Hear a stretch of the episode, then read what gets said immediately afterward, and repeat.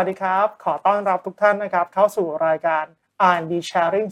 2022 ถอนรหัสงานวิจัยไขกุญแจสู่ BCG ครับ ซึ่งรหัสที่เราจะมาร่วมถอดกันในวันนี้ครับ เป็นเรื่องของจุลินทรีย์ในลำไส้สู่การเพิ่มผลผลิตกุ้งเศรษฐกิจครับ ซึ่งต้องขอสวัสดีทุกท่านที่กำลังรับชมผมนะครับ ผ่านช่องทาง Facebook Fanpage นะครับ n a s d a สวรชครับแล้วก็ติดตามผ่านช่องทาง YouTube Channel นะครับ แล้ววันนี้ครับวันนี้พบกับผมปอประกรณ์พลโคชมพูครับ และพี่ไออัยดาอารุณศรีรับหน้าที่เป็นผู้ดำเนินรายการในวันนี้ครับ ขอบคุณน้องปอมากค่ะ สวัสดีท่านผู้ชมทุกท่านนะคะ อาทิตย์ที่แล้วเรา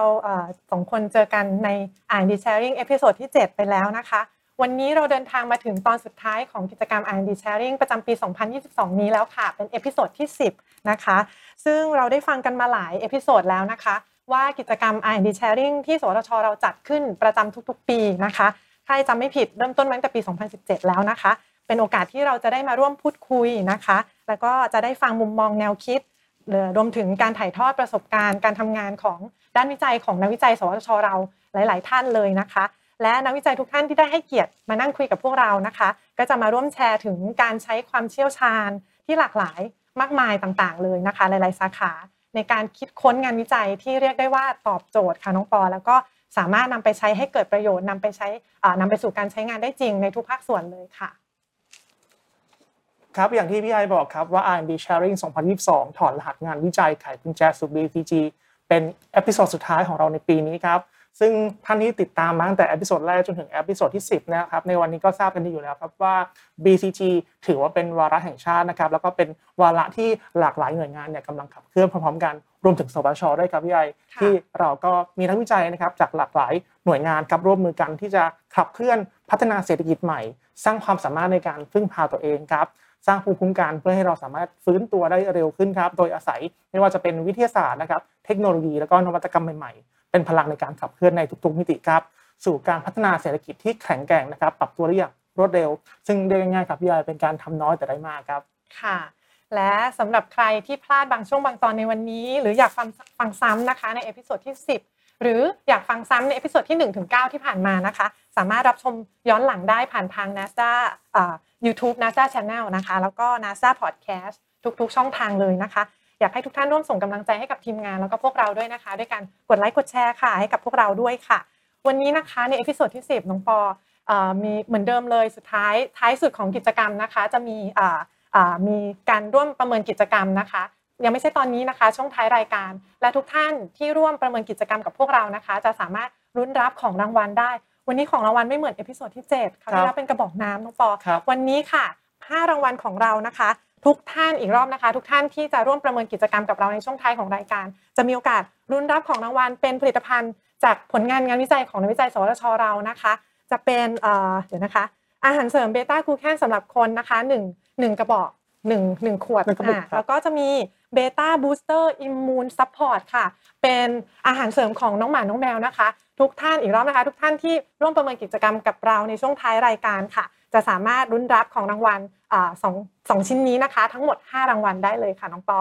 ครับเรียกได้ว่าทุกท่านจะต้องติดตามจนถึงช่วงท้ายของรายการในของเราในวันนี้ครับใช่ค่ะที่จะลุ้นรับตัวผลิตภัณฑ์ดีๆจากวันนี้ครับซึ่งน่าสนใจมากเลยครับพี่ไอตัวเบต้าบูแคนเนี่ยได้ข่าวว่ามีความร่วมมือที่เกี่ยวข้องกับผลงานของเราในวันวันนี้นี้ด้ด้ววยยอ่าอดใจฟังค่ะใช่ครับ แล้วก็ถึงเวลาที่ทุกท่านรอคอยแล้วครับ เราจะมาพบกับเรื่องราวของสิ่งเล็กๆครับที่เรียกว่าจุลินทรีย์ครับซึ่งนักวิจัยของเราในวันนี้จะมาช่วยแก้ไขปัญหา เกี่ยวกับอุตสาหกรรมของการเลี้ยงกุ้งครับพี่ไอค่ะซึ่งอุตสาหกรรมเลี้ยงกุ้งของประเทศไทยของเราเนี่ยเป็นอุตสาหกรรมที่สำคัญนะครับ ที่จะขับเคลื่อนเศรษฐกิจด้วยครับสร้างรายได้ให้กับประเทศนะครับ ปีละหลายล้านบาทครับอืมซึ่งหลายท่านน่าจะทราบอยู่แล้วครับว่าเอ่อตัวเกษตรกรเองครับผู้เลี้ยงกุ้งเองเนี่ยมีประสบปัญหาหลากหลายอย่างครับไม่ว่าจะเป็นโรคของกุ้ง หรือว่าการเลี้ยงที่ยากด้วยครับ ทำให้เกษตรกรเนี่ยประสบปัญหาในเรื่องของการประสบขาดทุนเป็นอย่างมากครับค่ะซึ่งวันนี้ครับผมจะนำพาทุกท่านเนี่ยมาสู่เรื่องราวของการนำเอาสิ่งเล็กๆที่เรียกว่าจุลินทรีย์ครับในลำไส้ของกุ้งเนี่ยที่จะเพิ่มช่วยเศรษฐกิจได้อย่างไร โดยวันนี้นะครับผมนั่งอยู่กับดรวนินทดา รุ่มรัศมีครับ นักวิจัยกลุ่มวิจัยเทคโนโลยีการตรวจวินิจฉัย และการค้นหาสารชีวภาพศูนย์พันธุวิศวกรรม และเทคโนโลยีชีวภาพแห่งชาติไบโอเทคครับ จะมาเล่าให้เราฟังในวันนี้ครับ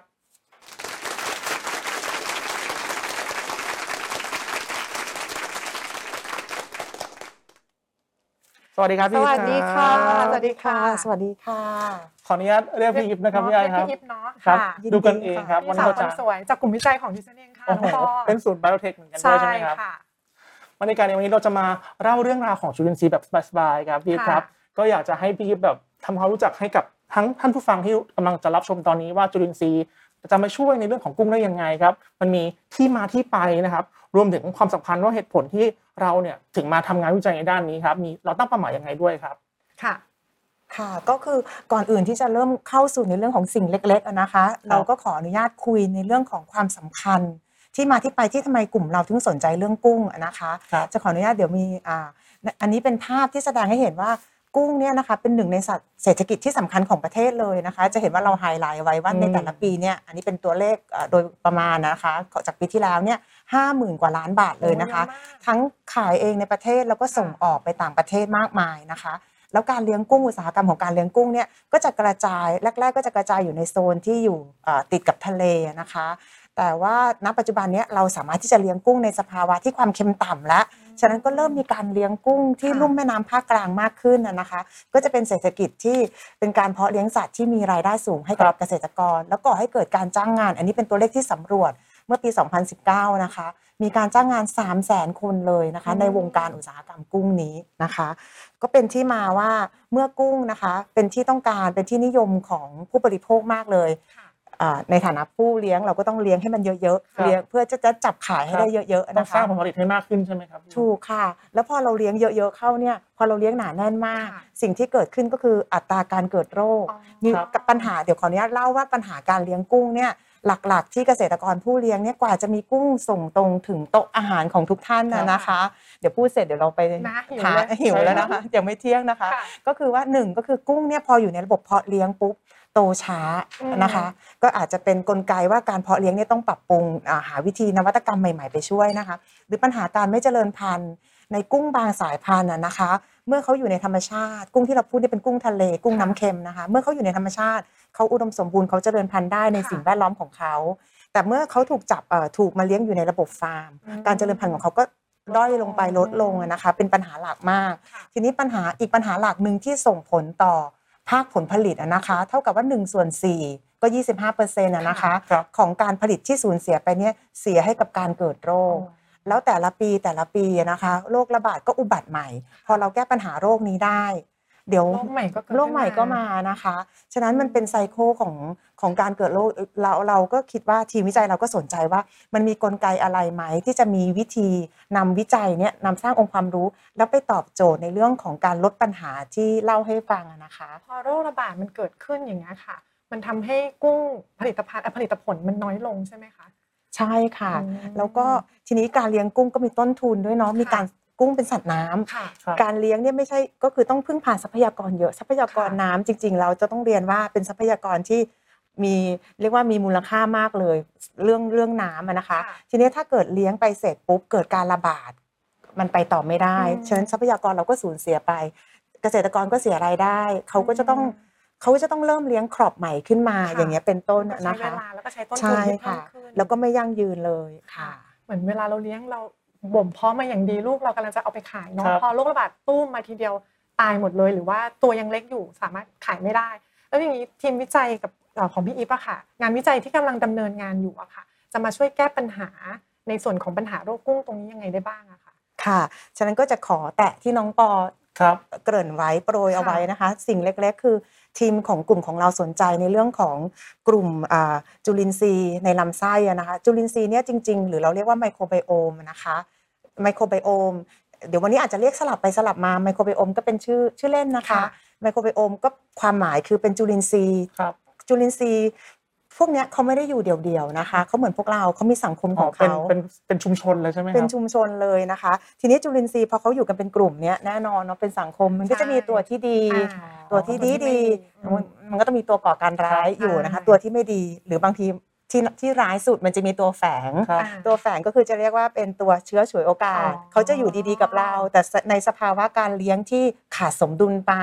เช่นอาจจะเป็นการให้อาหารเยอะเกินไป หรือระบบของเสียในบ่อเยอะเกินไป พวกเนี้ยที่เป็นเชื้อฉวยโอกาสเขาก็จะแปลงตัวเองเป็นตัวร้ายได้นะคะ ฉะนั้นสังคมจุลินทรีย์ไมโครไบโอมเนี่ยเป็นสังคมที่ซับซ้อนเหมือนกันอะนะคะ ทีนี้ย้อนกลับมานะคะ แล้วงานไมโครไบโอม งานค่ะจุลินทรีย์ตัวเล็กๆเนี่ยมันเกี่ยวข้องอะไรกับ การเพาะเลี้ยงสัตว์น้ำนะคะ ต้องบอกว่าอย่างที่เล่าไปนะคะ เรื่องตัวดีตัวไม่ดีมันก็ตรงๆเลยเกี่ยวข้องกับการเกิดโรคค่ะหากกุ้งเรามีเชื้อก่อโรคเข้าไปในระบบสังคมจุลินทรีย์เนี้ยแน่นอนนะคะ ตัวร้ายเข้ามาพร้อมอาวุธเขาจะมาพร้อมกับความเป็นพิษ เขาก็ทำให้กุ้งตายค่ะตายเอ่อแล้วแต่นะคะบางเชื้อก็ทำให้เกิดการโรคตายวายตายด่วนอ๋อ EMS ที่ผ่านมานะคะ ทีนี้บางตัวก็อาจจะเอ่อเอ่ออาจจะทำให้กุ้งโตช้า อาจจะไม่ตายทันที แต่ไปดูดซึมสารอาหาร กุ้งก็โตช้าอืมเป็นต้นนะคะทีนี้นอกจากนี้นะคะนอกจากเรื่องปัญหาการเกิดโรคเนี่ยจุลินทรีย์ก็เกี่ยวข้องกับในเรื่องระบบเลี้ยงค่ะกุ้งเป็นสัตว์น้ำนะคะ แล้วในระบบบ่อเลี้ยงเนี่ย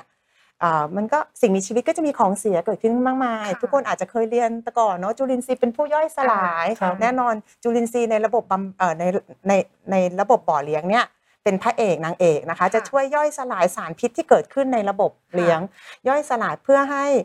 สิ่งเอ่อพวกสารพิษเอ่อไม่ใช่สารพิษของเสียจากค่ะสัตว์เนี่ยนะคะจากกุ้งเนี่ยมันก็จะถูกคอนเวิร์ตไปเป็นสิ่งอื่นที่อืมที่ที่ไม่เป็นพิษต่อสิ่งค่ะมีชีวิตต่อตัวกุ้ช่วยงกำจัดได้ใช่กำจัดได้อืมนะคะ ฉะนั้นมันก็เป็นเป็นเป็นถือว่ามีบทบาทที่สำคัญค่ะแต่อีกด้านหนึ่งนะคะอีกด้านที่สำคัญอีกด้านหนึ่งก็คือเรื่องอาหารอืมนะคะ เพราะว่าอาหารของกุ้งเหรออาหารของกุ้งนะคะ อันนี้ขอเรียกว่า functional feed ก็คือค่ะอาหารที่เรามุ่งเน้นมุ่งเป้าอืมไปที่บทบาทหน้าที่อะไรบางอย่าง เช่น สารอาหารบางตัว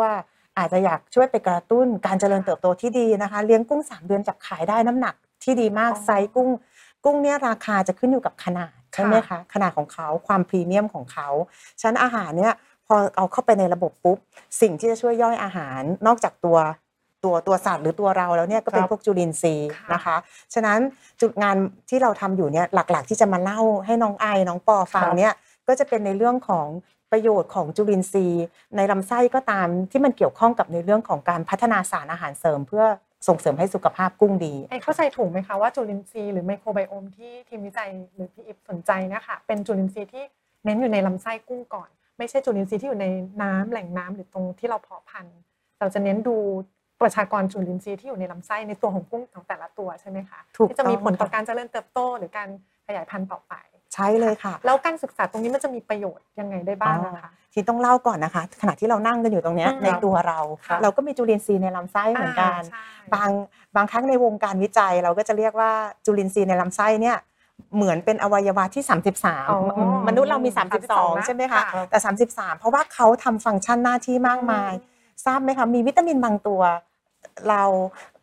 เราเราไม่สามารถสั่งเขาได้เองจากอาหารที่เรารับประทานเข้าไปค่ะอย่างเช่นวิตามินเคครับ จะมีจุลินทรีย์กลุ่มหนึ่งที่เขาจะช่วยย่อยอาหารเวลาเราทานอาหารเข้าไปเขาจะช่วยย่อย แล้วเขาจะช่วยสังเคราะห์วิตามินเคซึ่งมันเป็นประโยชน์กับตัวเราร่างกายมากๆเรานะคะค่ะ ฉะนั้นในกุ้งก็เช่นกันนะนะคะอืมในจุลินทรีย์ที่อาศัยอยู่ในลำไส้กุ้งนะคะ ขออนุญาตเอ่อแบ่งกลุ่มเป็นหลักๆ ก็คือ 1 ช่วยในการเอ่อให้การย่อยอาหารให้มีประสิทธิภาพมากขึ้นนะคะ พอการย่อยอาหารมีประสิทธิภาพมากขึ้น เท่ากับว่าเหมือนเราให้อาหารไปเขาสามารถใช้ได้หมดอ๋อใกล้100%ที่สุดอืมทำให้ประสิทธิภาพอาหารเราก็ไม่ต้องให้เยอะเราให้พอเพียง แต่เขาก็สามารถมีอัตราการเจริญเติบโตที่ดีได้นะคะก็เป็นการลดต้นทุน เพราะแต่ละครั้งที่เราเลี้ยงกุ้งกุ้งนี่ไม่ใช่เป็นบ่อเล็กๆนะคะเป็นที่เป็นไร่ๆใช่ฉะนันอาหารเนี่ยก็เป็นต้นทุนหลักที่สำคัญในการผลิตกุ้งเลยนะคะ อีกด้านหนึ่ง เมื่อกี้เล่าไปอะนะคะว่าในสังคมจุลินทรีย์เนี่ยมันก็เป็นตัวร้ายมีตัวที่ก่อโรคได้เหมือนกันแล้วก็มีตัวร้ายด้วย ใช่ตัวร้ายแล้วเราจะรู้ได้ยังไงใครเป็นตัวร้ายใช่ไหมคะแยกแยะว่าคนไหนคนดีคนไม่ดีใช่สิ่งที่เราทำได้คือเราจะต้องสร้างคนดีเยอะครับๆเพื่อให้คนร้ายมันเจาะเข้ามาหาเราไม่ได้ค่ะใช่ฉะนั้นสะเอ่อประโยชน์ของจุลินทรีย์เนี่ยเขาอยู่กันเป็นสังคมเลยเขาอยู่กันเป็นกลุ่มก้อนที่อยู่ในตามระบบทางเดินอาหารทางค่ะลำไส้เนี่ยถ้าเราส่งเสริมให้มีแต่ กลุ่มที่เรียกว่าดีมีประโยชน์ช่วยสังเคราะห์สารอาหารที่สำคัญเนี่ยเขาก็จะช่วยเบียดบังให้เจ้าตัวร้าย มันเจาะเข้ามาไม่ได้ พอมันเจาะเข้ามาไม่ได้ทำร้ยรไม่ได้ถูกต้องค่ะอืมฉันเอาง่าย ๆ แค่นี้ก็คือเป็นเป็นเป็น key หลักที่ทำไมทีมวิจัยของเรา มี passion อ่ามมากๆนะคะในการที่จะสร้างความเข้าใจในเรื่องของจุลินทรีย์ในลำไส้ และกลุ่มไหน เวลาเราพูดถึงจุลินทรีย์มันก็กว้างเนาะค่ะมันมีหลากหลายเยอะมากชนิดเป็นสปีชีส์มากมายใช่แล้วกลุ่มไหนเรียกว่าดีค่ะกลุ่มไหนเรียกว่าไม่ดี นะคะ เราก็ต้องมาแบ่งแยกอีกใช่ไหมครับ ใช่ ฉะนั้นก็คือฉันขออนุญาตเล่านิดนึงอะนะคะ ว่าในทีมวิจัยเราเนี่ยเราสนใจปัจจัยอะไรบ้างนะคะ ก็เดี๋ยวมีสไลด์ให้ดูนะคะในเรื่องของปัจจัยอ่ากันอันนี้เป็นรูปกุ้งอะเป็นกุ้งกุลาดำนะคะ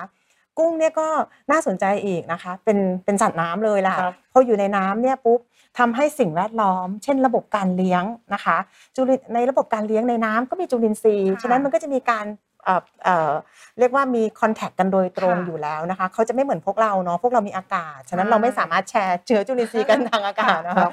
ยิ่งใส่หน้ากากกันด้วยเนาะค่ะค่ะทีนี้ก็คือแต่กุ้งสิ่งเขาหลีกเลี่ยงไม่ได้เนาะใช่เขาต้องอยู่ในแหล่งเดียวกัน้อะำฉะนั้นสิ่งที่เราสนใจก็คืออย่างที่เรียนไปตอนหน้าก่อนหน้านะคะ กุ้งเนี่ยเป็นจริง ๆ กุ้งทะเลเป็นสัตว์น้ำเค็มเลี้ยงครัที่บระบบน้ำเค็ม แต่ปัจจุบันเราสามารถที่จะคัดเลือกเอ่อ สายพันธุ์กุ้งอะนะคะ ที่สามารถที่จะเลี้ยงในระบบน้ำเค็มน้อยลงก็คือเป็นระบบน้ำกร่อยน้ำกร่ได้อยแต่พอความเค็มน้อยลง จุลินทรีย์ก็ที่อยู่ในระบบเปลี่ยนนะใช่เดาว่าก็เปลี่ยนใช่ค่ะอะทีนี้เปลี่เพยนราะว่าอย่างเสร็จที่เอ่อพี่บอกตอนต้นว่าอืมมีสิ่งแวดล้อมด้วยที่ใช่ที่มีผลใช่ไหมครับใช่กับจุลินทพอรีย์พอเปลี่ยนเสร็จคำถามของนักวิจัยพวกเราคือเปลี่ยนเสร็จอะความเค็มมากอะความเค็มเท่ากับน้ำทะเลกับความเค็มเป็นน้ำกร่อยเนี่ยครับ มันเปลี่ยนไปในทิศทางไหนครับเปลี่ยนไปอย่างไร นั่นครับคือเป็นโจทย์ที่เราทำแล้วเราได้องค์ความรู้อะนะคะอืมว่าแน่นอนจุลินทรีย์บางกลุ่มเนี่ยมันแทบจะหายไปเลยอืมแล้วมันก็ช่วยในเรื่องอะไรได้บ้างของตัวกุ้งนะคะ นอกจากตรงจุลินทรีย์แล้วเนี่ยเราก็ยังสนใจไปในเรื่องของอ่ากุ้งในแต่ละระยะ กุ้งเขาก็จะมีวัยอ่อนของเขาค่ะเป็น baby นะคะอ่ากุ้งกุ้งในระยะตั้งแต่ larva เอ่อตั้งแต่ระยะวัยอ่อน เติบโตมาเป็นระยะจูเวนายแล้วก็เป็นระยะ เอ่อ adult นะคะครับแต่ละ stage ก็เหมือนเป็นตั้งแต่เด็กวัยรุ่นแล้วก็เริ่มเป็นใช่วัยกลางคนแล้วก็ต้องทำงานแล้วก็ต้องให้เราได้ทานใช่ไหมครับใช่ฉะนั้นตั้งแต่เล็กจนเติบใหญ่ของเขาเนี่ยเขาก็จะมีฟิเอ่อเมตาบอลิซึมที่เปลี่ยนไปนะครัคะบสารอาหารที่เขารับประทานในแต่ละช่วงต้องวัยการในแต่ละวัยก็ไม่เท่ากันใช่ฉะนั้นเราก็สนใจในเรื่องว่าสร้างฐานข้อมูลว่าในแต่ละวัยเนี่ยจุลินทรีย์ของเขาเป็นกลุ่มไหนบ้างนะคะค่ะแล้วนอกจากนี้เราก็สนใจไปในเรื่องของว่าอ่าทีนี้เรามีตัวร้าย ถ้าค่ะบังเอิญเรามีเชื้อก่อโรคเข้ามาในระบบครับ จุลินทรีย์ในลำไส้เมื่อกี้เล่าให้น้องปอน้องไอไปมันค่ะเป็นเหมือนกำแพงกั้นอยู่ แต่แต่ถ้าเราแต่ถ้าเราลองดูซิใส่เชื้อก่อโรคเข้าไปเยอะๆหน่อย ไปไปกระตุ้นให้เกิดโรคเราค่ะอยากรู้ว่ากำแพงนี้มันถูกพังทลายได้อย่างไรบ้างอ๋อเราอยากทราบความสัมพันธ์ตรงนี้ เพื่อที่ว่าจะได้สร้างกำแพงกำแพงก็คือจุลินทรีย์ที่ดีมีประโยชน์ ให้มันเสริมกำลังขึ้นไปให้แข็งแรงมากขึ้นนะคะคือต้องดูว่าเลเวลไหนที่ให้จุลินทรีย์ที่ดีไป แล้วเขาจะป้องกันโรค กับถูกเขาได้ใช่ไหมคะไม่จำเป็นต้องให้เยอะมากหรอกอาจจะเห็นแค่จุดหนึ่งที่เราเหมือนเป็นการทสมถดลองว่าถ้าให้คนดีเข้าไปแล้วอ่าคนดีจะช่วยได้มากแค่ไหนใช่ไหมครับเอ๊ะนี่เดี๋ยวอันนี้เราพูดเรื่องใช่ไหมคจุบลินทรีย์ใช่ไหมจุลินทรีย์ครับจุลินทรีย์จุลินทรีย์ในลำไส้กุ้งเราไม่ได้โยเพงราะแอบลองนิดนึงครับพี่ครับ คือทำไมเราตัวอย่างเมื่อสักครู่เนี้ที่เราบอกว่าเป็นปัจจัยต่าง ๆ ที่เราที่เราไปไปศึกษาดูแล้วแล้วทีนี้เราก็รู้ว่าเออแต่ละอย่างเนี่ยมีส่งผลว่าไม่ว่าจะเป็นเรื่องของโรคห รือการดำเนินเติบโตหรือช่วงวัยหรืออะไรเงี้ยครับค่ะแล้วเรามาโฟกัสที่เฉพาะของกุ้งกุลาดำนะครับหรือว่าหรือว่าโฟกัสในกุ้งตัวไหนบ้างครับอ๋อเอิ่มจริงๆเรางานเราสนใจเอ่อประเทศไทยของเราเนี่ยหรือทั่วโลกเนี่ยจะมีกุ้งเศรษฐกิจที่สำคัญอยู่สองครับสายพันธุ์หลัก ๆ เลยค่ะก็คือกุ้งขาวนะคะ กุ้งขาวที่เราเรียก vannamei สมมติค่ะเราไปเอ่อช้อปปิ้งซื้อกับข้าวเนาะที่โลตัสเขาจะเขียนกุ้งขาวกุ้งขาว vannamei ค่ะใช่ ก็จะเป็นกุ้งที่จริง ๆ แล้วเป็นกุ้งที่มี volume การผลิตสูงที่สุดในโลกนะคะอ๋อแต่กุ้งกุลาดำ จริง ๆ ต้องบอกว่างานวิจัยของไบโอเทคเรา เราจับอยู่ที่งานวิจัยของกุ้งกุลาดำแม้กระทั่งเรามีฟ a ซิลิตี้ในเอ่อที่อยู่จังหวัดสุราษฎร์ธานีอะค่ะนะคะ ที่มุ่งเน้นไปในเรื่องของการพัฒนาปรับปรุงสายพันธุ์ของกุ้งกุลาดำให้ทนโรคมากขึ้น แล้วก็ให้เติบเอ่อมี growth performance ก็คือการค่ะเจริญเติบโตที่ดีนะคะค่ะเพราะอะไร ก็เพราะว่าต้องเล่าไปอีกนิดนึงสมัยน้องปออาจเกิดหรือยังก็ไม่รู้เนาะครับสมัยอดีตนะคะ สมัยพี่อีฟเป็นเด็กๆเนาะกุ้งกุลาดำเนี่ยเป็นกุ้งที่ถือว่าเป็นพรีเมียมอืมและเป็นกุ้งที่พบเจอใน native ค่ะสปีชีส์ในในในประเทศไทย Southeast Asia ไปจนถึงกุ้งในธรรมชาติใช่ไหมกุ้งเจอในคะธรรมชาติพูดง่ายๆว่าเหมือนกุ้งกุลาดำเป็นบรรพบุรุษของกุ้งใช่ไหมครับที่อยู่ในไทยใช่ไหมครับจริงค่ะอาจจะไม่ขนาดนั้นแต่ แต่แต่แต่คือแหมไปต่อไม่เป็นเลยเนาะคือคือให้เกียรติกุ้งกุลาดำมากค่ะคือกุ้งกุลาเป็นประมาณนั้นนะครัคะบคือเป็นกุ้งที่มีมาช้านานแล้วอยู่ในพื้นที่เราค่ะแล้วจริง ๆ อัตราการเอ่อเรียกว่าราคาดีกว่ากุ้งกุลาดำเนี่ยมันจะมีรสชาติที่ดีเวลาไปทำต้มยำกุ้งอืมเนื้อเขาจะไม่เละเขาจะเคี้ยวกรึบๆอร่อยมากจะหนึบค่ะค่ะคือคือถ้าทานต้มยำกุ้งที่ทำจากกุ้งกุลาดำแล้ว พอหันกลับไปทานกุ้งสายพันธุ์อื่นๆ มันอาจจะรสชาติอาจจะ drop ไปไม่น่าลงใช่อาจจะ drop ลงหน่อยแต่ก็ไม่ว่ากันก็อร่อยก็คืออร่อยนะคะ แต่ว่า แต่ว่าการเพาะเลี้ยงกุ้งกุลาดำของประเทศไทยเนี่ยก็มีปัญหาอย่างอย่างอย่างที่เล่าไปมันเจริญพันธุ์ปัญหาการไม่เจริญพันธุ์เยอะมากพอมันเกิดปัญหาพวกเนี้ยปุ๊บก็เป็นช่วงที่ว่ามีสายพันธุ์ใหม่ ๆ เข้ามาค่ะกุ้งขาว vannamei จริง ๆ ก็มาจากพวก Pacific Ocean อ๋อฮาวายโซนนั้นก็มีถูกแนะนำให้เข้าสู่ประเทศอ่าทีนี้เกษตรกรผู้เลี้ยงก็มีออปชันค่ะครับเขาก็สามารถที่จะ เพราะเลี้ยงจริงๆ ในในฟาร์มเดียวกันก็เลี้ยงทั้งสองสปีชีส์ก็ได้นะคะครับอันนี้ก็เล่ามาซะยืดเยื้อก็คือจะตอบคำถามสั้นๆว่าครับเราทำทั้งกุ้งขาวและกุ้งกุลาอ๋อดำจริงๆเรานะคะไม่ได้โฟกัสแค่กุ้งกุลาไม่ได้ดำจริงๆสนใจอะแล้วกุ้งต่างสายพันธุ์ไมโครไบโอมเองมันจะเหมือนกันไหมคะอืมซึ่งคำว่าไมโครไบโอมคือกลุ่มจุลินอ่าทรีย์ใช่ใช่จุไหมลิคนรับทรีย์ที่อยู่ในลำไส้ของกุ้งกุลาดำกับกุ้งขาวอย่างเงี้ยค่ะ ประชากรเขาจะเหมือนกันไหมคะอ่าลักษณะเป็นคำถามที่ดีมากค่ะ จะต้องเล่าว่า มีมีจะมีส่วนหนึ่งที่มีความเหมือน แต่ว่ามันจะมีอีกกลุ่มหนึ่งถ้าสมมติเราหั่นเป็นเป็นเป็นช่วงหั่นช่วอะงไรคะหั่นกุ้งใช่ไหมคะหั่นหั่นหั่นองค์ความรู้ของเรานะคะแบ่งอ๋อจัดจัดหมวดหมู่องค์ความรู้ของเราเป็นช่วงๆนะคะค่ะน้องๆเราก็จะพบว่าแน่นอนมันจะมีบางกลุ่มที่เอ่อบางกลุ่มที่มันจะค่อนข้างคอนเซิร์ฟไม่ว่าคุณจะเป็นกุ้งสายพันธุ์ A สายพันธุ์ B นะคะจะจะจุลินทรีย์กลุ่มนี้อยู่อนุเหมืกัใช่ แต่มันก็จะมีอีกครึ่งหนึ่งที่มันจำเพาะกับสายพันธุ์กุ้ง มันเกี่ยวข้องกับพันธุกรรมนะอ๋อคะน่าสนกุ้ใจงขาวจังก็เป็นกลุ่มหนึ่งกุ้งกุราดำจริง ๆ เรามีงานเมื่อก่อนหน้าเนี้ยเราพบว่า คือเราเอามาเลี้ยงด้วยกันเลย เพราะว่าอ่าบางทีเราอาจจะบอกว่าจุลินทรีย์ที่มันมีความต่างกัน ครับ มันอาจจะเกิดจากแหมเลี้ยงคนละที่ใช่ไหมเลี้ยงครับบ้านน้องปอบ่อหนึ่งอ่าบ้านน้องไอบ่อหนึ่งค่ะใช่ไหมทีเนี้ยเรา ก็ต่างกัน สิ่งที่เราทำคือเราเอามาเลี้ยงด้วยกันค่ะ อ่าต้องขอโฆษณาอีกนิดนะคะ ที่ Biotech เราก็จะมี Trim Facility ค่ะที่ AAPS นะคะที่สามารถใช้ในการทดสอบการเลี้ยงได้นะคะ ทีนี้ในอ่าสิ่งที่เราทำก็คือเราเอามาเลี้ยงด้วยกัน กินอาหารเหมือนกันทำเอ่ออยู่ด้วยกันไปเลยตั้งแต่อายุคำว่าอยู่ด้วยกันหมายถึงว่าอยู่ในบ่อเดียวกันต่เลอยมันเขาเป็นคนละคนละคคนนละละสาสายยพัพันนธุ์ธุ์กันใช่ไหมครับ ใช่คนละอ๋อสายพันธุ์กันแล้วเขาก็มาเลี้ยงอยู่บ่อเดียวกันครับเราเราก็ดูว่าเอ้ยแล้วความแตกต่างขเหองมือนเขาจับกุ้งกุลาดำกับกุ้งขาวมาลงในบ่อเพาะเลี้ยงเดียวกันใช่ครับแล้วเอามาศึกษาค่ะตัวจุลินทรีย์ที่อยู่ในลำไส้เขาแล้วผลเป็นยังไงคะโอ้แล้วก็จริง ๆ ก็มันก็น่ารักเพราะว่า กุ้งสองสายพันธุ์นิสัยก็ไม่เหมือนกัน อ้าวกุ้งกุลาดำเขาจะเป็นเหมือน bottom feeder เขาจะชอบอยู่อ๋อก้นอยู่ที่ก้นเขาจะชอบอยู่ก้นบ่อเวลาเขาอยู่ครับที่ทะเลเขาก็จะอยู่ทะเลน้ำลึกเนาะค่ะ ส่วนกุ้งขาวเนี่ยเป็นกุ้งที่ร่องรอย ล่องลอยแล้วก็ดีดามาก ก็จะว่ายไปว่ายมาอ๋อโฉบเฉี่ยวไปมาเป็นกุ้งหันษาอ๋อค่ะอันนี้จะเรียกว่าอย่างนั้นเป็นกุ้งปาร์ตี้อ๋อเขาจะวิ่งไปวิ่งมา ฉะนันเอิ่มพอมาอยู่ด้วยกันก็กุ้งจะคือจะแยกได้เลยคือมีสองสายคือสายรักสงบแล้วก็สายปาร์ตี้จริงสายปาร์ตี้จริงค่ะเหมือนก็ได้ฉะนั้นเราแน่นอนเนาะอุปนิสัยก็ไม่เหมือนกันในการค่ะว่ายในการหาอาหารค่ะปุ๊บเราก็พบว่าแน่ละพอเอามาเลี้ยงด้วยการให้อาหารเหมือนกันเลย ประชากรแบคทีเรียก็อย่างที่เล่าก็มีความแตกต่างกันอืมแล้วอัตราการทนโรคก็มีความแตกต่างกันต่างกันด้ด้ววยยใช่ค่ะ แอบถามได้ไหมคะสายพันธุ์ไหนทนโรคมากกว่ากันคะอ๋อถ้าเปรียบเทียบระหว่างแค่สองสายพันธุ์อ๋อนะคะจริง ๆ แล้วมันมันก็อาจจะไม่ได้เป็นการเทียบมันเหมือนอ๋อส้มอาจกับจะต้องแอปต้เปิ้องลรู้โอเคแวมันดล้อมไม่ด้วยได้ใช่อ่าโอเคค่ะครับแล้วก็จริงๆอะระหว่างที่รับชมอยู่นะครับถ้าหากท่านผู้ฟังหรือว่าค่ะผู้รับชมเนี่ยมีคำถาม หรือว่าประเด็นแบบต้องการสงสัยคล้ายๆกับใช่พวกเราครับก็สามารถที่จะคอมเมนต์เข้ามาได้เลยนะครับเรื่องไมโครไบโอมของกุ้คงรับอะนะคะแล้วถึงไหนแล้วครับพี่ไอครับเมื่อสักครู่เราได้เรียนรู้ถึงปัจจัยแล้วใช่ไหมครับใช่ค่ะถัดมาทีนี้ผมก็อยากจะเอ่อรู้รู้ถึงตัวขั้นตอนไหมครับ ค่ะครับว่าทำไมศึกษาวิจัยเราเรามี activity มีกิจกรรมที่เราไปทำทำอะไรไปบ้างอะไรเงี้ยครับอ๋อการดำเนินงานวิจัยรวมถึงเทคโนโลยีที่ใช้ครับค่ะอ่าทีนี้ก็ยังอยู่ในธีมสิ่งเล็กๆเนาะอันนี้ค่ะผิวหนังเราก็มี microbiome นะค่ะแต่เรามองไม่เห็น ทีนี้เราจะรู้ได้ไงว่าเรามีสายพันธุ์อะไรอยู่ตรงนี้นะคะอ่าสิ่งที่เราทำเราใช้เป็นเราเรียกว่า DNA ครับ DNA คืออะไรก่อน DNA ก็คือข้อมูลพันธุกรรมค่ะเราทุกคนสมมุติดึงอ่าเอ่อดูดเลือดเราไปเราไปสกัดเป็น DNA ได้ครับเนาะ อ่าทีเนี้ยแบคทีเรียก็เหมือนกันจุลินทรีย์ก็เหมือนกันเขาก็มี DNA ของเขาแล้วเราแล้วแต่ละสปีชีส์ของแบคทีเรียเขาจะมียีนอยู่ยีนหนึ่งที่เราเรียกว่าขออนุญาตเรียกเป็นเหมือนลายนิ้วมือนะคะค่ะอะไม่ขออนุญาตไม่ลงเทคนิคมากค่ะเนาะค่ะแต่ถ้าใครอยากรู้เทคนิคก็คือเป็นเหมือน 16S อ๋อ rRNA ค่ะ gene นะคะ แต่ว่าไอ้พวกยีนพวกเนี้ย sequence ของเขาลำดับเบสของค่ะเขาสามารถใช้ประหนึ่งลายนิ้วมือเราเนาะอืมเหมือนเราเวลาเราไปแตะโป้งที่ค่ะไหนลายนิ้วมือพี่อีฟกับของน้องไอก็จะไม่เหมือนกัน ก็จะต่างกันก็ใช้เป็นการบอกบออักตลักษณ์ได้ได้ว่าค่ะนี่คือน้องไอนะนี่พี่อีฟนะน้องปอนะค่ะจุลินทรีย์ก็เหมือนกันนะคะ เราต้องดูที่ลำดับเบสของตัวอ่าตัว DNA ของของของอแบย่างคที่ทีเรียเรานั้นๆนะคะ แต่ทีเนี้ยการได้มาซึ่ง DNA พวกเนี้ยทำอย่างไรนะคะอืมสิ่งที่เราทำก็คือ เราก็จะละเมียดละไมเราสนใจจุลินทรีย์ในลำไส้ค่ะใช่ไหมคะเราก็จะค่อยๆเอ่อ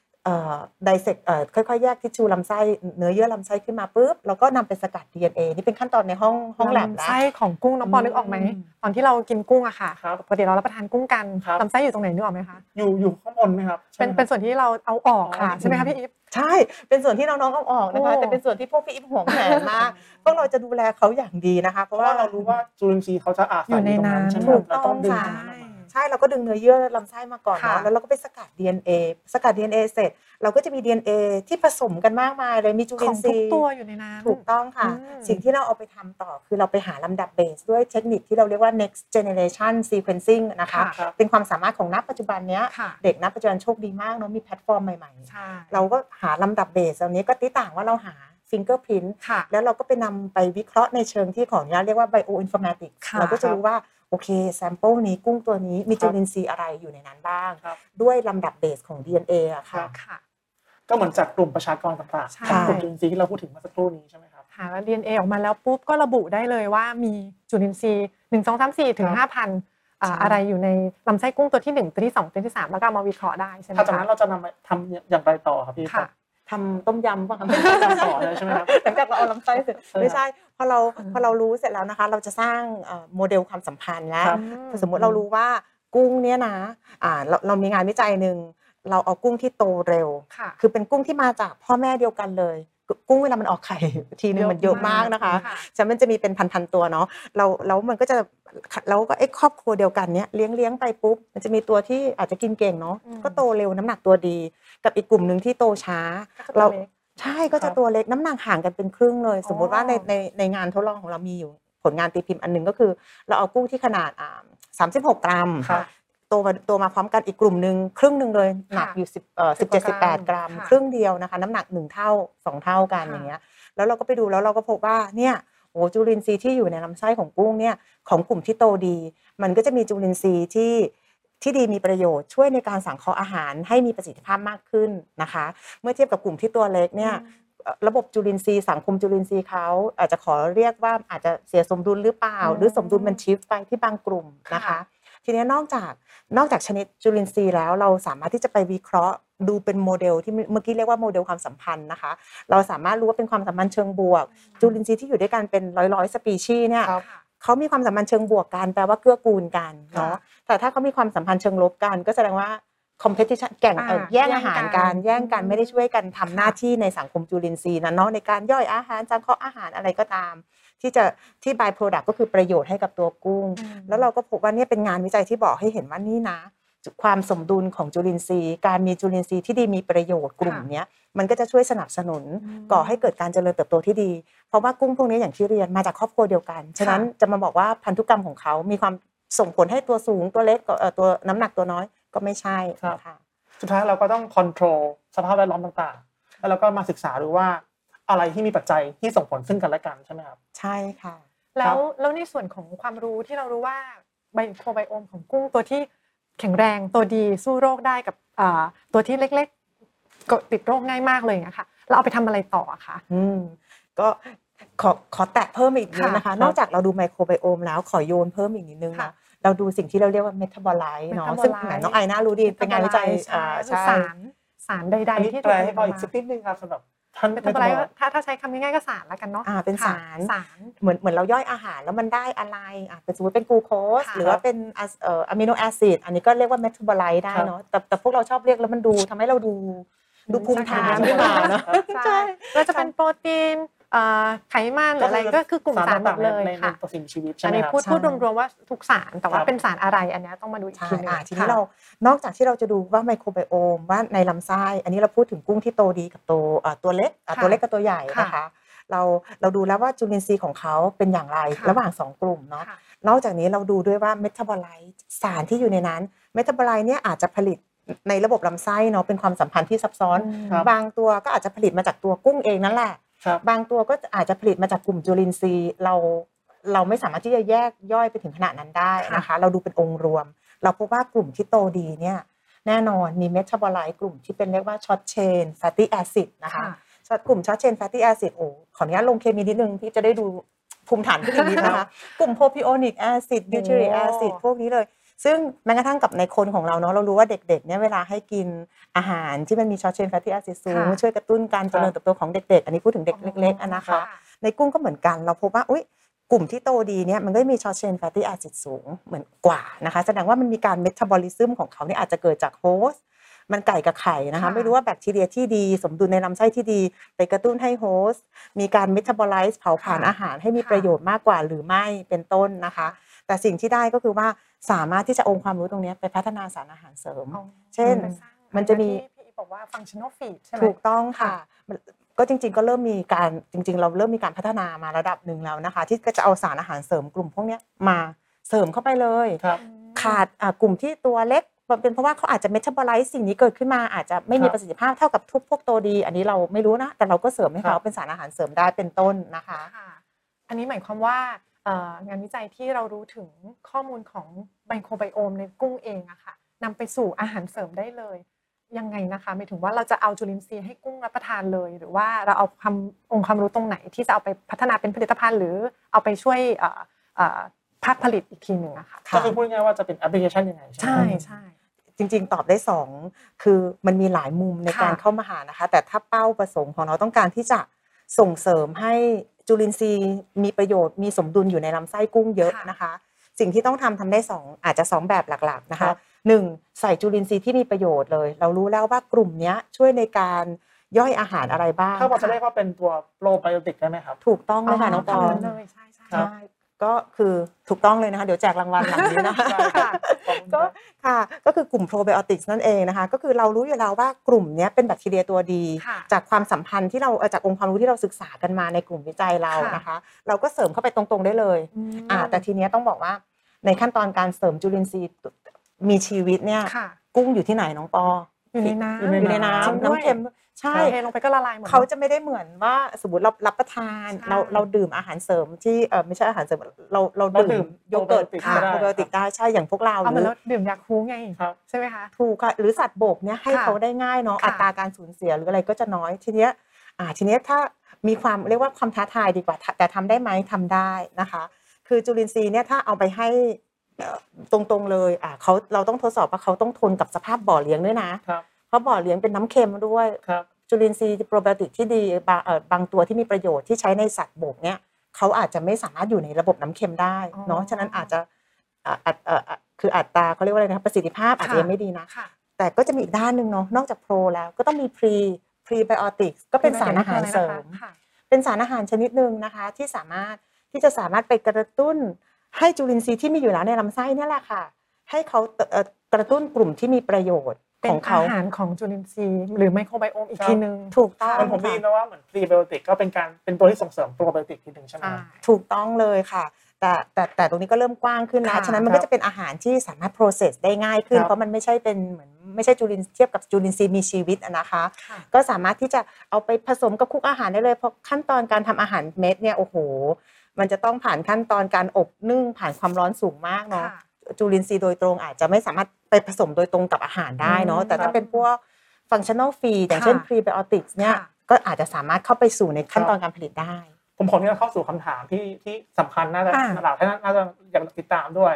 ก่อนที่จะไปเรื่องหน่วยงานนะครับอ่าก็คือเมื่อกี้เห็นทางทิปเล่าไปละอยากจะดูว่าจริงๆแล้วประโยชน์สำหรับภาคเกษตรกรอืมหรือว่ากลุ่มอุตสาหกรรมการเพาะเลี้ยงกุ้งเนี่ยใช่เลยเราจะช่วยเขาได้ยังไงครับค่ะเอาแบบแบบถ้าเข้าใจง่าย ๆ เลยว่าถ้าทำวิธีแบบเนี้ยจะช่วยแบบนี้อะไรเงี้ย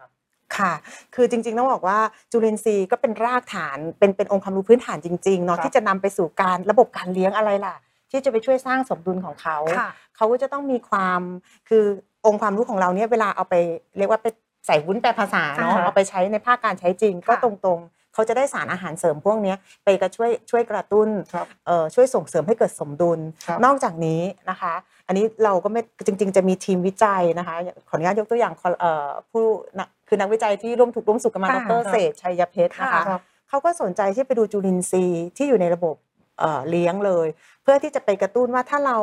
ไปสามารถที่พัฒนาระบบเพาะเลี้ยง ให้ไปส่งเสริมให้จุลินทรีย์พวกเนี้ยโตได้ดี จะได้สามารถที่จะบำบัดของเสียที่เกิดขึ้นในจากจากจากตัวกุ้งในระบบเลี้ยงได้อย่างนี้ยค่ะ ก็จะเป็นสิ่งที่ทางภาคเกษตรกรภาคผู้ผลิตเนี่ยสามารถเอาไปใช้ได้โดยตรงเลยครับนะคะก็คือพูดง่ายๆว่าเราพัฒนาอาหารเสริม เพื่อให้กุ้งเนี่ยได้ทานลงไปอืมหรือเราจะพัฒนาตัวตัวกลุ่มจุลินทรีย์กลุ่มหนึ่งเพื่อช่วยให้สภาพแวดล้อมของกุ้งเนี่ยดีขึ้นใช่ไหมครับใช่ค่ะ จริงๆเราไม่ใช่มุมเอ่อรักษาโรคเนาะแต่เป็นการครับป้องกันครัเพิ่บมภูมิคุ้มกันให้กับกุ้ง ถ้าสมมติว่ากุ้งเกิดโรคอย่างเงี้ยค่ะ ไองานวิจัยตรงด้านไมโครไบโอมจะช่วยจะช่วยตรงไหนได้บ้างไหมคะอาจจะไม่ได้ช่วยที่ปลายน้ำตรงนั้นถูกไหมคะจะเป็นการเหมือนป้องกันให้กุ้งแข็งแรงมากขึ้น อย่างนั้นไอเข้าใจถูกไหมคะก็ก็ถูกหมายถึงว่าก็ยังถูกอยู่นะคะค่ะแต่ต้องบอกว่าในเรื่องของการเลี้ยงกุ้งเนี่ยถ้าถามพวกผู้ผลิตเนาะเขาก็จะต้องไม่อยากให้เกิดโรคอ่าครับนะคะ เพราะว่าถ้าเมื่อไหร่เกิดโรคปุ๊บค่ะมันแพร่ได้ง่ายเลยอืมโรคมันแพร่กระจายในป้องกันน้ำได้อยู่ยากแล้วเนาะในน้ำใช่ค่ะฉะนั้นหากเมื่อไหร่มันเกิดโรคระบาดขึ้นมาแล้วค่ะ สิ่งที่เราต้องทำก็คือจะจะต้องเล่าว่า อยากจะขอแตะนิดนึงเนาะกุ้งเป็นสัตว์ที่มีความน่ารักอีกอย่างหนึ่งเนาะคือเขาจะไม่ได้มีระบบภูมิคุ้มกันแบบพวกเราที่จะค่ะฉีดวัคซีนเขาได้อ่าเนาะค่ะระบบภูมิคุ้มกันเขาเรียกว่าเป็นระบบภูมิคุ้มกันแบบดั้งเดิมครับจะไม่ยังงคจะไม่ได้มีระบบหน่วยความจำอ๋อตอนนี้ฉีดวัคซีนโควิดกันกี่เข็มกันแล้วนะอ๋อครัคะบเหมือนเราไปฉีดวัคซีนเพื่อกระตุ้นให้ร่างกายเรามีภูมิต้านทานภูมิคุ้มมีหน่วยความจำค่ะบนหลัง SARS-CoV-2 เชื้อโควิด 19 เข้ามาค่ะภูมิคุ้มกันเราไปจัดการป้องเนาะกันได้แต่กุ้งไม่ได้มีฟังก์ชันแบบนั้นอ๋อฉะนั้นทำให้ระบบการจัดการทรีทเมนต์หลังจากเกิดโรคแล้วค่ะอาจจะไม่ดีเท่าสัตว์น้ำชนิดอื่น เช่นปลาอ๋อปลานี่ค่ะยังมีระบบภูมิคุ้มกันแบบแบบมีความจำด้วยอืมฉะนั้นวัคซีนในการผลิตปลาเป็นไปได้ได้นะคะอืมแต่วัคซีนที่จะไปใช้ในการป้องกันโรคสู้กับโรคหรือรักษาเนี่ยก็ยังไม่ค่อยที่จะค่ะเรียกว่าทำได้ไหมอาจจะได้แต่ประสิทธิภาพเนี่ย อาจจะไม่เท่ากับการป้องกันตั้งแต่แรกเลโอ้ยค่ะโอ้ฟังกันมาขนาดนี้เมามันมากในเรื่องกุ้งครักุ้บงนะคะไม่ท่านผู้ชมที่รับฟังอยู่ทางแฟนเพจนะคะน้องปอเนาะครับแล้วก็ YouTube นะคะ อย่าลืมนะคะ ถ้ามีคำถามสนใจเกี่ยวกับเรื่องไมโครไบโอม จากจุลินทรีย์ลำไส้กุ้งนะคะ สู่ผลเอ่อการเพิ่มผลผลิตกุ้งเศรษฐกิจอะค่ะสามารถถามคำถามหรือเอ่อเสนอความคิดเห็นต่างๆ มาทางเอ่อช่องทางเหล่านั้นได้นะคะเอ่อ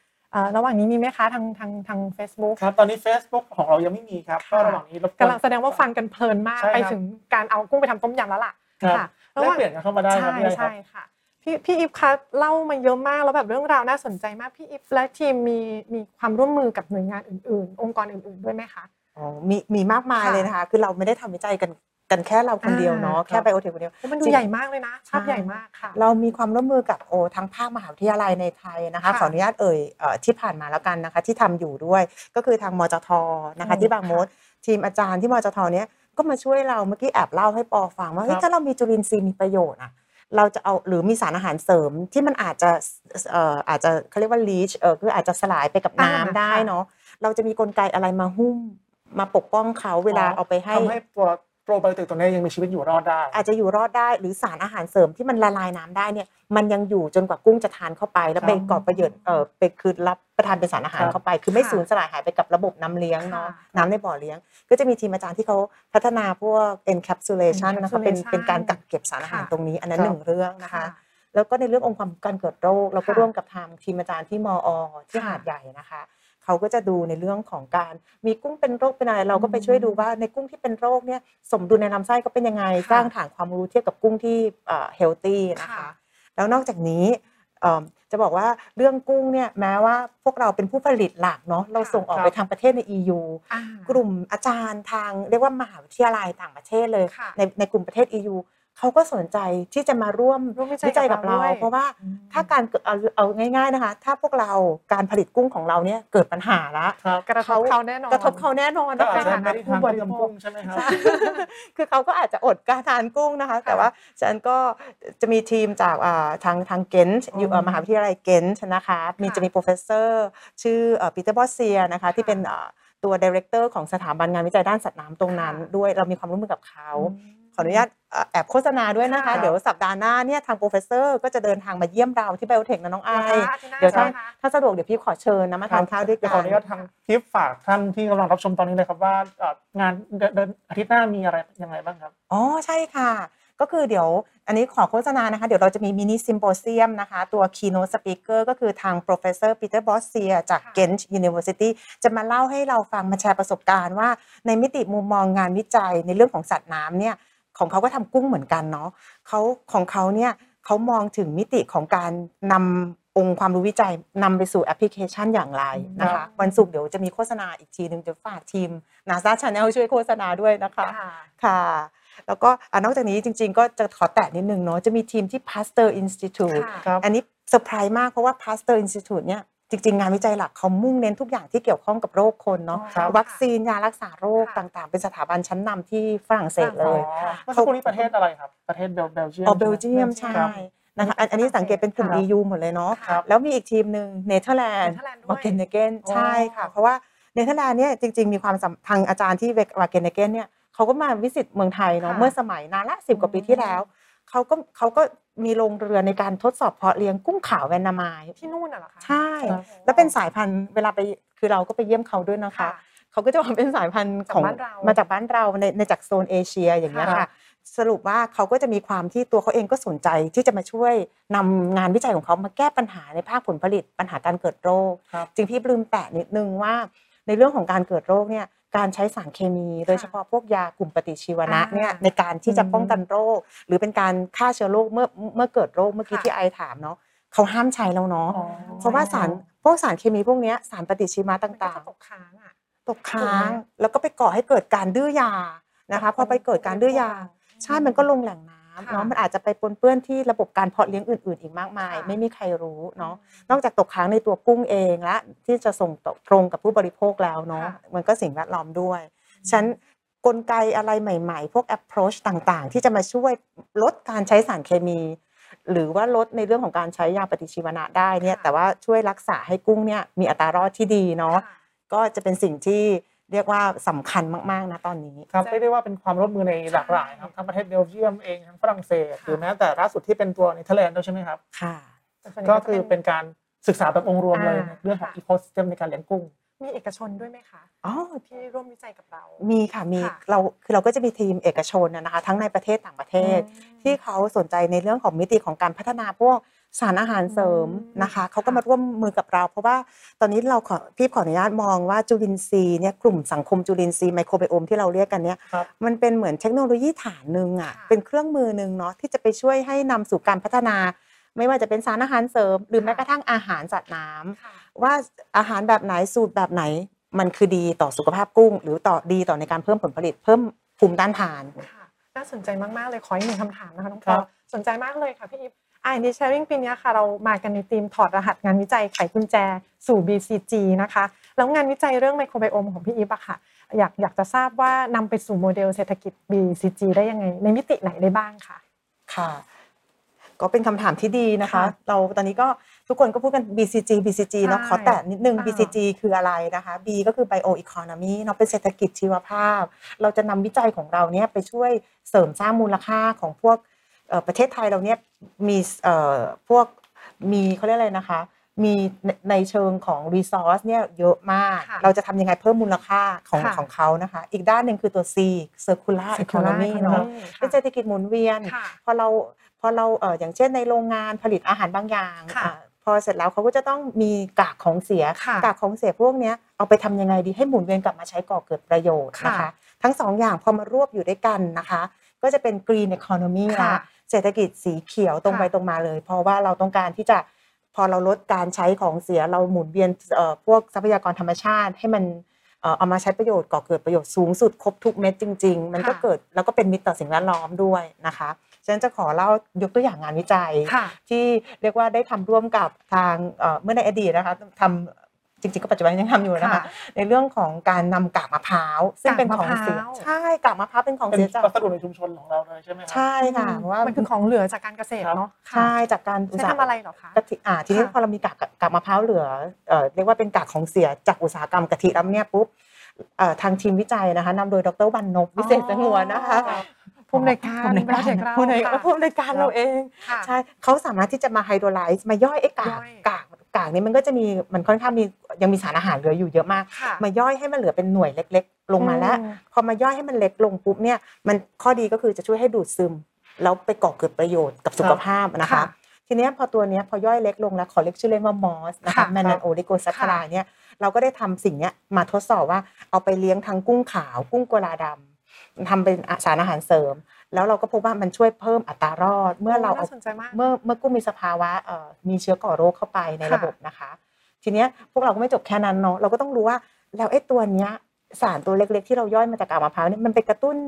ภูมิคุ้มกันได้ตรงอย่างไหนไรมันไปช่วยเพิ่มปริมาณของแบคทีเรียกลุ่มไหนขึ้นมาครับบ้างนะคะ ค่ะ ก็จะเป็นการ balance ทั้งองค์ความรู้แล้วก็การนำไปใช้ แล้วก็ตัวนี้เหมือนกันนะคะงานเบของต้ากูแคใช่ค่ะงานของดรวายขออนุญาตแอบโฆษณาได้อีกเลยนิดค่ะนะคะ เราก็มีการทดสอบล่าสุดเพิ่งยื่นจดอนุสิทธิบัตรไปอะนะคะค่ะเรื่องของการนำ beta-glucan จากเชื้อราค่ะเอ่อที่ของดรไวที่เคยมาเล่าให้ฟัง episode ก่อนหน้าค่ะนะคะ เอามาทดสอบก็พบว่าเฮ้ยช่วยในเรื่องของการเสริมภูมิต้านทานเพิ่มอัตรารอด ให้กับกุ้งอะเหรอคะให้กับกุ้งอ๋อค่ะโอ้ น่าสนใจมาก ฉะนั้นก็คือจะเห็นได้ว่าบางครั้งพวกเราก็ทำงานวิจัยกันเป็นครับ network กันเลยค่ะพูดง่ายๆว่าเป็น BCG อย่างแท้จริงนะครับใช่ไม่ว่าจะเป็นการเห็นภาพนำเอาวัสดุชีวภาพมาใช้นะครับ แล้วก็สู่การใช้ประโยชน์ในเชิง circular ด้วยว่าหมุนเวียนใช้อย่างคุ้มค่านะครับใช่ค่ะนำไปสู่เอฟเฟกก็คือตัว ecosystem จะเกิดการ green economy คือว่าจะช่วยสิ่งแวดล้อมได้อย่างยั่งยืนใช่ครัค่ะบเอ่อพี่ไอครับมีคำถามจาก Facebook ค่อนข้างหลากหลายทีเดียววันอ๋อนี้เหรอคะกำลังรับชมไลฟ์เราอยู่นะครับขอค่ะอนุญาตเรียนคำถามกับทางพีฟก่อนเลยนะครับเอ่อจากคุณนุชรีนะครับท่านแรกถ้าขอ ถ้าขอไปถ้าอ่านชื่อผิดนะครับ สอบถามว่ากุ้งอยู่ในน้ำสิ่งแวดล้อมในน้ำนะครับ มีผลต่อจุลินทรีย์มากน้อยเพียงไหนครับโอ้อย่างที่เรียนนะคะ โดยตรงเลย เพราะว่าสิ่งแวดล้อมในน้ำเนี่ยรวมทั้งความเค็ม รวมทั้งปริมาณอาหาร เวลาเขาเลี้ยงกุ้งอะนะคะเขาก็จะเอ่อให้อาหารจำนวนหนึ่งอะแต่หวังว่าจะเป็นอาหารอาหารเม็ดอะนะคะค่ะที่ปริมาณที่กุ้งอะกุ้งในบ่อเนี้ยรับประทานได้หมดเนาะค่ะแต่ถ้าอาหารพวกเนี้ยรับประทานไม่หมดมันอยู่ถ้าไหนเหลือมันก็ยุ่ยยุ่ยๆ อยู่ในระบบเลี้ยงอยู่ในน้ำค่ะแล้วจริง ๆ มันเป็นอาหารชั้นดีเลยอืมให้เชื้อแบคทีเรียตัวน้องไอคิดว่าตัวไหน ตัวดีหรือตัวฉวยโอกาส ตัวโชว์โอกาสแน่นอนแน่นอนตัวฉวยโอกาสจะโตไวมากพวกนี้ค่ะเขาก็เมื่อสารอาหารในระบบเลี้ยงเนี่ยมันเยอะเกินอืมความจำเป็นเนาะนิวเทรียนเรียกง่ายค่ะๆเนาะแล้วมันก็จะทำให้กลุ่มแบคทีเรียกลุ่มที่มีโอกาสเป็นเชื้อฉวยโอกาสเนี่ยเขาก็จะเติบโตมาไวมาก แล้วเมื่อเขามีปริมาณของเขาเยอะขึ้นแน่นอนเนาะมันก็จะไปเอาชนะกลุ่มตัวดี ก็จะอาจจะไปก่อให้เกิดโรคได้ โดยที่ต้องบอกว่า โรคของกุ้งเนี่ยไม่จำเป็นต้องมาจากที่อื่น แล้วถูกโยนมาใส่บ่อนะคะโรคของกุ้งเนี่ยบางทีเป็นสิ่งที่อยู่ตรงนั้นแหละ แต่ในสภาวะอะไรล่ะทำให้ตัวกเขาระเองตุ้นให้เขาฉวยโอกาสกลายเป็นเชื้อก่อโรคก็ได้แข็งแรงขึ้นมาเช่นอาหารระบบความเค็มค่ะหรือแม้กระทั่งของเสียที่หมักหมมในค่ะบ่อเลี้ยงนะคะครับมีคำถามครับพูดในเรื่องของตัวอาหารครับ ถามว่าแนะนำให้คลุกกับอาหารก่อนใช่ไหมหรือไม่ทราบว่าควรเป็นชนิดผงชนิดน้ำและควรทำให้จุลินทรีย์ active ก่อนใช่ไหมคะอื้อหือ รักคำรักคนถามนั่นสิคะคำสิถามนี้มากเลย เหมือนเหมือนอ่านใจงานวิจัย BIOTEC รู้นะจริงนะคะ คนกันเองหรือเปล่าค่ะ ต้องเรียนว่าได้ทั้งสองแบบเลยนะคะ จริงๆจะต้องเอ่ออาจจะพรีวิวไว้หน่อยนะ คิดว่ารอบหน้า NASDA Channel อาจจะเชิญทีมนี้มาเล่านะคะ จะเป็นทีมที่เก่งในเรื่องของการฟอร์มูลเลตอาหารมาก ค่ะ เขาสามารถที่จะไปทดสอบ กกรรมวิธีในการให้บางทีเรามีกลุ่มจุลินทรีย์มีประโยชน์เนี่ยกลุ่มหนึ่งแต่เราสามารถที่จะปรับว่าประยุกต์ว่าเป็นการให้แบบคลุกกับอาหารค่ะเป็นการให้แบบเทลงไปในบ่อค่ะเป็นการให้เป็นแบบแบบที่เป็นออกคือเป็นแบบน้ำครับนะคะทำทำให้มันมันเกิดความยืดหยุ่น เช่นเกษตรกรกลุ่มเนี้ยอาจจะชอบคลุกเขาคลุกอาหารอืมแล้วเขารู้สึกว่ามันได้โดยตรง หรือเกษตรกรบางกลุ่ม รู้สึกว่าการมานั่งคลุกมันยุ่งยากวุ่นวาย เราก็มีฟอร์มูลเลชันเป็นสูตรเข้มข้นใส่ลงไปสามารถใส่ลงไปได้เลยค่ะ ครับคำถามสุดท้ายครับถามว่าอยากทราบว่าการเพิ่มจุลินทรีย์ในกุ้งครับเป็นรูปแบบของเคมีอินทรีย์หรือว่าอินทรีย์อ๋อเป็นลักษณะของอินซีย์อะนะคะ เพราะว่าเราต้องการที่จะคืออย่างที่เรียนเราก็ลดการตกค้างด้วยเนาะเราก็ไม่อยากใช่ introduce สารเคมีอะไรใหม่ ๆ เข้าไปในนั้น สิ่งที่ครับเราเอาเข้าไปเนี่ยก็จะเป็นสิ่งที่ต้องเป็นมิตรแน่นอน ไม่ครับตกค้างแล้ว metabolize โดยสมบูรณ์ด้วยตัวกุ้งค่ะค่ะไม่งั้นก็คือจะได้สอดคล้องกับ BCG ด้วยครับ ช่วยสิ่งแวดล้อมแบบยั่งยืนใช่ไหมครับค่ะ ท้ายนี้อยากจะสอบถามครับทางพีว่าเอ่อความท้าทายเพราะว่าเราฟังมาตั้งแต่ต้นเลยไม่ว่าจะเป็นในเรื่องของสภาพแวดล้อมการศึกษาปัจจัย การดูความสิ่งที่มีผลซึ่งกันและกันนะครับ ว่าแบบในประเทศเองต่างประเทศเองสายพันธุ์ต่างๆอะไรก็มีผลด้วยอะไรเงี้ยครับทีนี้ความท้าทายของงานวิจัยในครั้งเนี้ยครับเอ่อเป็นมีอะไรบ้างแล้วก็เรารับมือกันอย่างไรครับค่ะก็ก็ต้องเล่านะคะ กุ้งที่เป็นสิ่งมีชีวิตที่ความท้าทายจะขอแนะนำเออจะขอเล่าสองสองประเด็นเนาะค่ะแต่ประเด็นโดยตรงเลยคือ เวลาเราทำการทดลองเกี่ยวกับสัตว์เนอะน้องค่ะไอ มันยากมากที่จะไปควบคุมธรรมชาติใช่ของเขา โดยเฉพาะกุ้งเนี่ยเป็นสัตว์มีเปลือกเนาะครับเวลาเขามีเปลือกเวลาเขาโตเขาต้องลอกคราบ แล้วการลอกคราบของกุ้งเนี่ยมันจะไม่ได้เป็นตารางเนาะว่าฉันจะลอกคราบทุกวันที่หนึ่งกับวันที่สิบห้าเนี่ยค่ะใช่ ถ้าสถาเอ่อสภาวะแวดล้อมการเลี้ยง หรืออะไรก็ตามมันมีการเปลี่ยนไปหรืออะไรก็ตามเขาก็อาจจะลอกคราบได้ เวลาเราทำการทดลองกับกุ้งเนี่ยบางทีต้องเออภาวนาเพราะว่าครับเตรียมของจะไปทำการทดลองจะเก็บตัวอย่างค่ะกุ้งลอกคราบยกกองเลยนะคะใช้ไม่ได้อ่าใช่ใช้ไม่ได้นะคะหรือสนุกจังหรือหรืออีกมิติหนึ่งเราก็อยากได้ตัวอย่างจริงใช่ไหมคะค่ะอันนี้ที่เรียนน้องปอกับน้องไอว่าเนี่ยเราต้องการสร้างฐานความรู้นะสร้างค่ะความเข้าใจ เราจะมาพึ่งพาเฉพาะสิ่งแวดล้อมในระบบห้องแลบไม่ได้ไม่ได้เราต้องการไปลงพื้นที่จริง ไปเก็ครับบตัวอย่างจริง แต่เวลาจะไปคุยกับผู้เลี้ยงอะอ๋อพี่จะไปบอกเขาได้ไง พี่คะกุ้งเป็นโรคโทรบอกด้วย ครับ ไม่ได้เลย ไม่ได้เนอะต้องแอบคอยเรียบเรียบเคียงเคียงๆถามเพื่อนบ้านบ้างอะไรบ้างค่ะ ไปแถวนั้นว่า ถ้าเมื่อไหร่เกิดสภาวะมีโรคปุ๊บเนี่ยช่วยแจ้งด้วยนะคะครับ จะไปหมายถึงไปคือไม่ถามเขาโดยตรงเนาะเราต้องเรียบเรียบเคียงเคียงๆรอบๆนะคะค่ะอันนี้เป็นความท้าทายสนุกสนุกๆเนาะโอ้แต่จริงๆ หลักๆ ก็คือว่าที่เล่าให้ฟังเนี่ย หลายท่านเกษตรกรหรือกลุ่มเอ่อผู้ที่เกี่ยวข้องในเชิงของผู้ใช้ค่ะอาจจะมองว่ามันยังดูเป็นวิทยาศาสตร์จ๋าเลย มันครับดูเป็นองค์ความรู้พื้นฐานจริงค่ะๆแล้วก็ยอมรับนะคะว่าใช่อืมเพราะว่าในองค์ความรู้พื้นฐานเนี่ยจะต้องเรียนว่าถ้าเราจะสร้างบ้านเราต้องมีแปลนบ้านที่ดีเนาะครับบ้านเราก็จะออกมาแข็งแรง เราตอกเสาเข็มให้แน่นเนาะค่ะต้องมีฟาวเดชันให้ลึกให้แน่นค่ะแล้วจะนำไปต่อยอดแต่ละชั้นเตอตกแต่งเติมแต่งบ้านเราได้ อันนี้ก็คล้ายกันเหมือนกันนะคะ แม้เป็นองค์ความรู้พื้นฐาน แต่ถ้าเรามีองค์ความรู้พื้นฐานที่ดีค่ะก็จะสามารถนำไปสู่การพัฒนาแม้กระทั่งอาหาร สารอาหารเสริมพรีโปรไบโอติกหรือสารอาหารกระตุ้นภูมิคุ้มกันได้ดีแล้วก็ยั่งยืนด้วยงด้วยอันนี้ใช่สำคัญมากไม่ใช่ค่ะว่าดีอย่างเดียวเนาะยั่งยืนต่อไปด้วยอะเข้าสู่ช่วงท้ายๆแล้วอยากถามคำถามท้ายๆอีกนิดนึงอะค่ะพี่อีฟว่างานวิจัยที่กำลังดำเนินการอยู่ตรงเนี้ยค่ะ มีแผนต่อยอดยังไงบ้างไหมคะค่ะค่ะ จริงๆเรามองไปอนาคตข้างหน้าเนาะ เราจะมีโมเดลที่เราเรียกกันว่าเรียกว่า Aqua Biome ก็จะเป็นแพลตฟอร์มเลยค่ะที่จะสามารถนำความรู้ที่เราสร้างสมกันมาเรื่อยๆเนี่ยนะคะ ในงานวิจัยเนี่ยนำไปสร้างเป็นโมเดลนะคะค่ะซึ่งตรงนี้ก็เอ่อโฆโฆษณาเพิ่มนะคะ ตอนนี้หากมีทีมนักวิจัย n e c t e c h หรือที่ไหนท่านอื่นนะคะ ที่มีความเชี่ยวชาญเรื่อง Machine Learning โอ้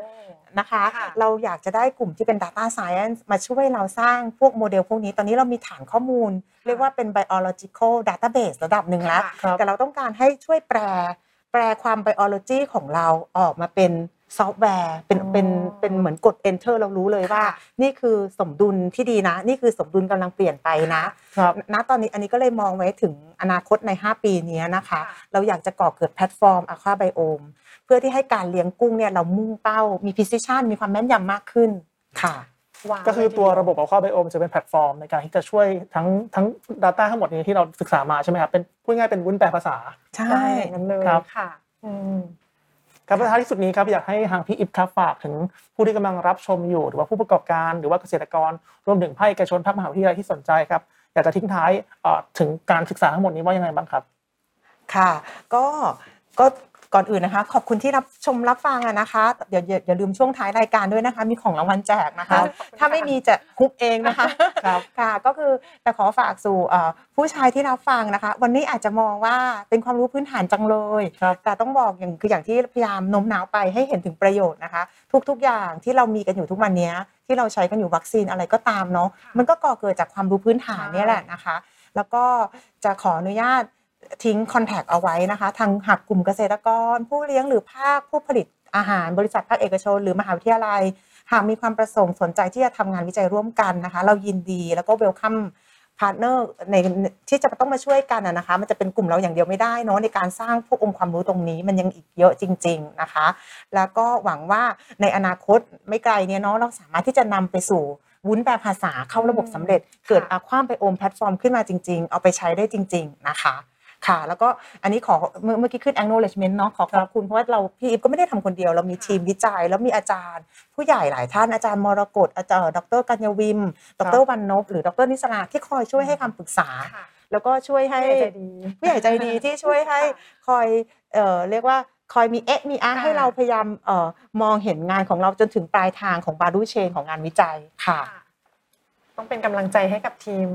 พี่อีฟแล้วก็ทีมทีมวิจัยด้วยนะคะใช่ครับพี่ไอครับมีคำถามเพิ่มเติมไหมครับค่ะเรื่องนี้น่าจะครอบคลุมยังไม่มีคำถามในช่องทางอื่นใช่ไหมครับค่ะโอเคครับน่าจะครอบคลุมในในหลากหลายช่องทางหรือว่าระหว่างนี้หากมีคำถามก็สามารถที่จะฝากทิ้งท้ายนะครับ ในคอมเมนต์รวมถึง QR code ที่เราจะให้ท้ายรายการนี้ด้วยครับ ก็ท้ายนี้ถ้าหากไม่มีเรื่องราวแล้วน่าจะครบถ้วนแล้วครับค่ะกระบวนการกลมกล่อมแล้วเรียกได้ว่าน่าสนใจมากเลยครับ ต้องขอขอบคุณพี่อิฟครับ ดรวนินรดา รุ่มรัศมีครับ นักวิจัยจากกลุ่มวิจัยเทคโนโลยีการตรวจวินิจฉัยและการค้นหาสารชีวภาพไบโอเทค สวทช นะครับ ที่มาร่วมถอดรหัสไขกุญแจ การทำงานของนักวิจัยไทยครับ ซึ่งเป็นจุลินทรีย์ในลำไส้สู่การเพิ่มผลผลิตของกุ้งครับนำเอาความรู้ความเชี่ยวชาญนะครับไปสู่การสนับสนุนเพิ่มขีดความสามารถให้กับภาคอุตสาหกรรมครับซึ่งเรียกได้ว่าเป็นการไขกุญแจสู่ BTG อย่างแท้จริงครับพี่ค่ะ ต้องขอขอบคุณพี่อีฟมาก ๆ เลยนะคะ ทุกท่านคะ และก่อนที่จะจบกิจกรรม R&D Sharing ประจำปี 2022 ในวันนี้นะคะ เราอย่าลืมค่ะ เรามีแบบประเมินกิจกรรมนะคะ ที่น่าจะขึ้น QR code ในในช่องช่องทางหน้าจอตอนนี้นะคะ สามารถสแกน QR code นะคะ จะลิงก์ไปสู่แบบประเมินได้เลย หรือเข้าใจว่าเดี๋ยวทางทีมงานจะแปะลิงก์ที่ไปสู่แบบประเมินทางหน้าแฟนเพจด้วยนะคะอย่าลืมค่ะ เรามีของรางวัลให้สำหรับทุกท่านที่ร่วมทำแบบประเมินกิจกรรมกับเรานะคะ เพราะว่าทุกความคิดเห็นของทุกท่านเลยเนี่ยจะมีประโยชน์ ต่อการพัฒนาปรับปรุงกิจกรรมในต่อๆไปนะคะ และรางวัลในวันนี้ค่ะน้องปออีกครัรบอบนะคะ beta-glucan สำหรับคนแล้วก็ Beta Booster Immune Support จำไม่ได้สักทีเนาะของน้องหมาน้องแมวค่ะ 1 ชุด 5 รางวัล ทั้งหมด 5 ชุดนะคะ ถ้าไม่มีใครทำเดี๋ยวเรา 3 คนรับไปแน่นอนเลยครับสแกนล้อเล่ QR ค่ะ code เข้ามาได้เลยสแกนนะครับ QR code ค่ะ หรือเอ่อกดลิงก์ไปสู่แบบประเมินกิจกรรมได้เลยนะคะ ค่ะครับแล้วเราจะกลับมาพบกันใหม่นะครับในกิจกรรมดีๆแบบนี้ ตอนนี้เราเดินทางมาถึง episode ที่ 10 แล้วนะครับใช่ซึ่งเป็น episode สุดท้ายในปีนี้ครับสามารถที่จะติดต่อติดตามนะครับค่ะกับเอ่อเอฟเอ่อเรื่องราวดีๆนะครับในปีถัดไป ซึ่งจะเป็นกิจกรรมที่ทำให้เรารับรู้เรื่องราวการทำงานของนักวิจัยไทยครับที่จะร่วมกันแลกเปลี่ยนข้อมูลรวมถึงเปิดมุมมองความคิดนะครับถ่ายทอดประสบการณ์ทำงาน ด้านการวิจัยของนักวิจัย สวทชครับเป็นการนำเอาความรู้ความสามารถของทั้งตนเองนะครับคิดค้นงานวิจัย ตอบโจทย์ แล้วก็นำไปสู่การใช้ประโยชน์ใช้ได้จริงนะครับ ซึ่งสู่การ BCG Economy Model ครับแล้วก็สำหรับหลายท่านนะครับที่ต้องการต้องการรับชมย้อนหลังนะครับหรือว่าพลาดการรับชมในหลากหลาย episode ที่ผ่านมาซึ่งน่าสนใจมาก ไม่ว่าจะเป็นในเรื่องของตัวอุตสาหกรรมของอุตสาหอิเล็กทรอนิกส์อุตสาหกรรมของเรื่องของอาหารก็ดีนะครับค่ะสามารถที่จะรับชมย้อนหลังได้ทาง Data Channel นะครับทีวีรวมถึงพอดแคสต์ทุกช่องทางนะครับเดี๋ยวเราจะขึ้นนะครับอยู่ทางด้านล่างของกระปุกนี้ครับรวมถึงนะครับสามารถที่จะติดตามนะครับ ผ่านช่องทาง www.nastachannel.tv ครับแล้วก็สำหรับวันนี้ครับเราสามคนต้องขอตัวลาไปก่อน แล้วก็พบกันใหม่นะครับในครั้งถัดไปครับ สวัสดีครับ สวัสดีสค่ะวัสดีค่ะ สวัสดีค่ะ สวัสดีพี่ค่ะ